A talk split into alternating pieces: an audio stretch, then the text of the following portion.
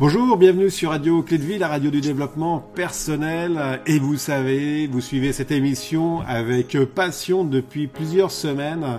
Vivre libre et autonome avec le docteur Luc Baudin. Bonjour Luc. Bonjour Alexandre et puis bonjour à tous, tous les auditeurs, spectateurs. Je suis très heureux d'être toujours là à partager avec vous. Merci beaucoup Luc, on a fait déjà euh, pas mal d'émissions, près d'une vingtaine. Et là, on va parler justement euh, de comment sortir du stress. Alors le stress, c'est quelque chose qui nous entoure de façon régulière. On parle de bon stress, de mauvais stress, hein. mais en fait, euh, comment on sort de tout ça? Bah, de toute façon, le, le, stress au tout départ est un, est un bon système parce que euh, quand tu as une situation euh, désagréable, euh, un conflit, je dirais physique ou, ou verbal, il est normal de mobiliser ses ressources pour faire face. Donc c'est le, le bon stress, c'est un stress qui est utile. À partir du moment, par contre, là, il commence à devenir nuisible, c'est quand il commence à perdurer dans le temps. Donc la situation conflictuelle perdure et c'est là que commencent à arriver les problèmes au niveau de notre psychisme et aussi au niveau de notre corps. D'accord. Et euh, par rapport au stress, justement, les facteurs de, stress, hein, euh, c'est dans la vie courante. Hein. N'importe quoi est un facteur de stress? Bah, N'importe quoi. Ce qui, est, ce qui est intéressant déjà à bien comprendre, c'est que pour une, pour une situation donnée, euh, tout le monde ne fera pas un conflit, ne fera pas un stress. Il y a des personnes qui vont, qui vont prendre de la distance et puis qui vont regarder ça euh, d'une manière nonchalante, alors qu'ils vont stresser sur un autre, un autre élément, et puis d'autres vont faire un stress intense. Donc, euh, on n'est pas tous égaux par rapport au stress, et, et quand on est stressé par rapport à, à un événement, bah, c'est d'abord parce que ça répond quelque part à une angoisse à nous, un problème qu'il y a à nous à l'intérieur. Donc c'est aussi déjà un élément intéressant parce que on voit quelque part, on rejoint déjà au ponopono dont on a parlé précédemment. Ça veut dire qu'il y a une souffrance en nous, un programme erroné qui nous met dans une situation de peur. Parce que quand le patron vient nous donner un surcroît de travail, ben, qu'est-ce que qu'est-ce qu'on a derrière tout ça? Ben, On a la peur de perdre son emploi, tout simplement, et donc la peur de ne pas y arriver, la peur de ne pas perdre son emploi. Et la, la, la notion du stress, c'est qu'en fait, euh, on, on, se retrouve, on, on a des, des, situations qui nous sont imposées et dont on a l'impression qu'elles sont en dehors de nos capacités, en dehors de nos possibilités, que ce soit du, au niveau du temps, au niveau de nos, de nos capacités euh, de travail, de nos capacités euh, de connaissance, etc. Donc c'est ça qui nous amène à cette notion de stress. Mais là aussi, il est important aussi de regarder euh, un autre point qui est, qui est, qui est vraiment euh, que je retrouve très très souvent, c'est que bah, c'est vrai que le, la, la, personne, on peut se retrouver avec de plus en plus, de plus en plus de problèmes. La première chose qui est importante à savoir aussi, c'est il faut savoir aussi dire euh, non. Alors c'est vrai que c'est pas facile de dire non toujours à son patron, là encore, mais euh, si on ne donne pas à un moment ou à un autre son, sa désapprobation, si on, si on ne le signale pas, bah, qui ne dit mot consent, ça veut dire que bah, lui, il va continuer, continuer, continuer. Et je m'amusais comme ça dans les, dans les, dans les bureaux parce que c'est, c'est très amusant de regarder les bureaux et le travail qu'on fait. Il y a des personnes qui sont très ordonnées, donc ils ont toujours un bureau qui est bien rangé, etc. Et en fait, c'est sur cette personne-là qu'on aura tendance toujours à apporter du travail parce qu'on a mmh. l'impression qu'ils ne travaillent pas. Alors que les autres ont un bureau complètement fouillis, mais ils en, ils font pas forcément beaucoup de travail, mais ils ont ils donnent l'impression, c'est la mouche du coche, et ils donnent l'impression que. Donc il faut euh, dire euh, simplement de l'exprimer. On peut pas dire non à son patron, c'est évident, c'est gênant. Mais par contre dire euh, bah, attention là parce que là tout ce que vous m'avez donné, je peux pas tout faire. Euh, si je fais ça, ce sera au, détriment d'autres choses que vous m'avez donné à faire. C'est de signaler, de le dire. C'est déjà de le verbaliser, verbaliser à la personne, verbaliser aussi autour de soi parce que ça, ça nous permet déjà de, de vider un petit peu la charge émotive qui est derrière tout ça. C'est vraiment important. Ça, ça, le fait de justement verbaliser ce stress, hein, c'est ça qui va permettre de sortir de ce stress ou est-ce que ça génère un stress supplémentaire Par exemple, euh, ok, moi j'ai mon patron, il n'arrête pas de me donner du, euh, du, travail, etc. Mais il faut que je lui dise stop à un moment ou à un autre. Hein, mais je vais me générer un stress supplémentaire qui est de dire mais qu'est-ce qu'il va me dire? Oui, tout à fait. Mais ce qui est, tout est dans la manière de le dire. Parce que c'est ce qu'on nous travaille en PNL, par exemple. Tout est en manière dont on va s'exprimer. On va pas lui dire non, on va pas dire non, j'en veux plus. C'est simplement lui faire comprendre, lui montrer un petit peu les différents travaux qu'on fait, le, le, le, travail qui nous amène en plus, euh, puis dire, bah écoutez, mathématiquement, c'est pas possible que je fasse tout. Maintenant, dites-moi un petit peu ce qui est le plus important. Euh, essayez de rentrer dans son dans son mécanisme de pensée et surtout de de lui faire comprendre bah, que, que, que vous êtes arrivé euh, à borderline, hein, tout simplement. Mais il y a un autre élément qui est, qui est aussi qui est aussi vicieux euh, parce que on est tous, euh, on aime bien tous que son travail soit bien fait, que notre travail soit bien fait. Et donc en fait, on, on apporte du travail et puis euh, bah nous, ce travail, on va faire, faire en sorte que qu'il soit bien finalisé. C'est bien qu'on va mettre la barrière euh, haute. Mmh. Et en fait, c'est pas forcément ça qui est, qui est, qui est, qui est demandé. Moi, je me rappelle, il y avait une, c'était très symbolique. C'était un, un, homme politique, une femme qui travaillait pour un, pour un homme politique, peu importe. Et puis euh, elle, eh ben, on lui apportait des cas sociaux et donc elle les traitait. Mais donc on lui en apportait, on lui en apportait. Et puis un beau jour, il y a le patron qui lui a dit, mais moi, ce qui m'intéresse pas, c'est que vous alliez au bout de, du traitement, que vous alliez à la finalité, à la solution. Moi, ce qui m'intéresse, c'est que vous les traitiez. Donc, parce qu'à la fin, on pourra dire, il y a eu tant de dossiers traités. Traiter jusqu'au bout est une chose, mais traiter tout court en est une autre. Donc, il y a, il y a aussi, euh, c'est nous qui mettons aussi ce point, ce point de mettre la charge un petit peu plus haute. Et puis, euh, aussi se dire, euh, de temps en temps, je stresse, mais pourquoi? Parce que Qu'est-ce qui, qu'est-ce qui me fait vraiment stresser? De quoi j'ai peur derrière? On revient un petit peu sur ce que je disais derrière tout à l'heure. De quoi j'ai peur? Et de quoi j'ai peur? Ah bah oui, j'ai peur que mon patron se fâche, etc. Oui, mais s'il se fâche, c'est un bon escient aussi. Est-ce que, parce que mathématiquement, on peut pas le faire. Est-ce que, est-ce que ce sera si dramatique que ça s'il se fâche ou s'il y a des changements dans la situation, etc. ou de demander de l'aide à quelqu'un, euh, etc. Est-ce que c'est si grave que ça? Donc il faut aussi arriver à un moment. C'est pour ça que la discussion est mm. aussi importante parce que ça permet de dégonfler un petit peu. Déjà, la discussion permet de dégonfler parce que on est tous pareils, on a un problème et qu'est-ce qui va se passer? On va tourner dans notre tête. Et à chaque fois qu'il tourne dans notre tête, il grossit, il grossit, il grossit. Puis à la fin, quand on le raconte à quelqu'un, euh, on est obligé de le raconter d'une manière plus objective. Et, donc on s'aperçoit qu'en fin de compte, il est peut-être toujours gros, mais peut-être pas aussi gros qu'on avait fini par le croire dans notre tête. Donc c'est et puis euh, de demander de l'aide, de le signaler, toujours quelque chose d'important également.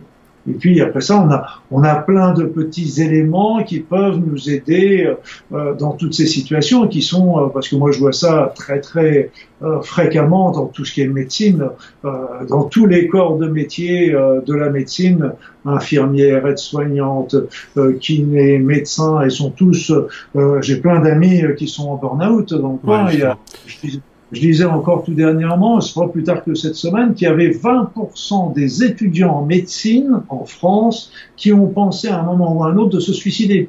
C'est énorme.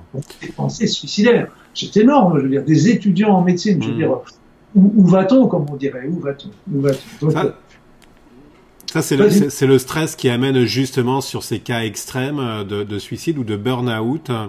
Euh, ce que je comprends, c'est que euh, pour arrêter, pour sortir du stress, il faut se poser, euh, faire une introspection sur quel est le problème, et puis accepter de dire stop, ce qui n'est pas toujours évident. Hein. Ce qui n'est pas toujours évident de dire stop, parce que nous aussi, surtout en médecine, on, a, on a du mal à fermer le cabinet s'il y a quelqu'un qui est en train de, de sonner à la porte derrière, c'est une évidence. Donc, mais, mais il faut aussi arriver aussi, on se retrouve dans des situations qui sont qui sont absolument dantesques.